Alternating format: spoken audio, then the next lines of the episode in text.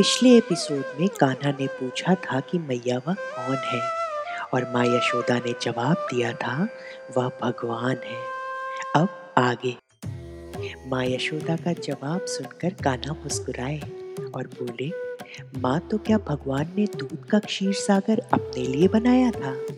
माँ यशोदा खिलखिला कर हंस पड़ी और बोली, नहीं नहीं काना हुआ यूँ कि एक बार देवता और दैत्य में युद्ध हुआ और असुरों को मोहित करने के लिए भगवान ने क्षीर सागर को मथा। मंदर जल की रई बनी वासुकी नाग की रस्सी। एक और देवता लगे और दूसरी ओर दानव।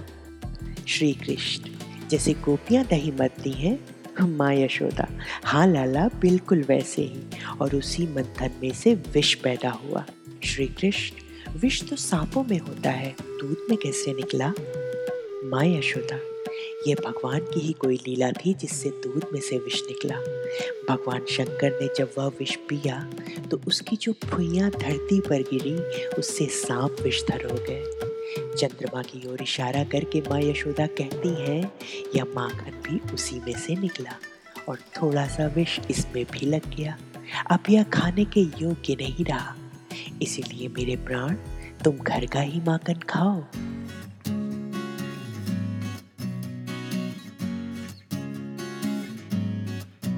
बस चाँद पर ही ध्यान है, क्यों विष लगा अनजान है?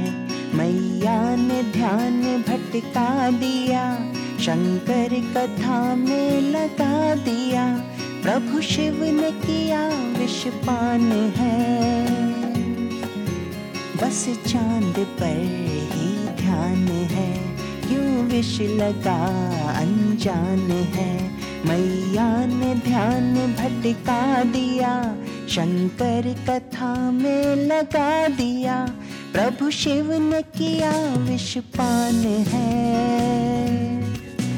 अब कृष्ण का आह्वान है। अब कृष्ण का आह्वान है।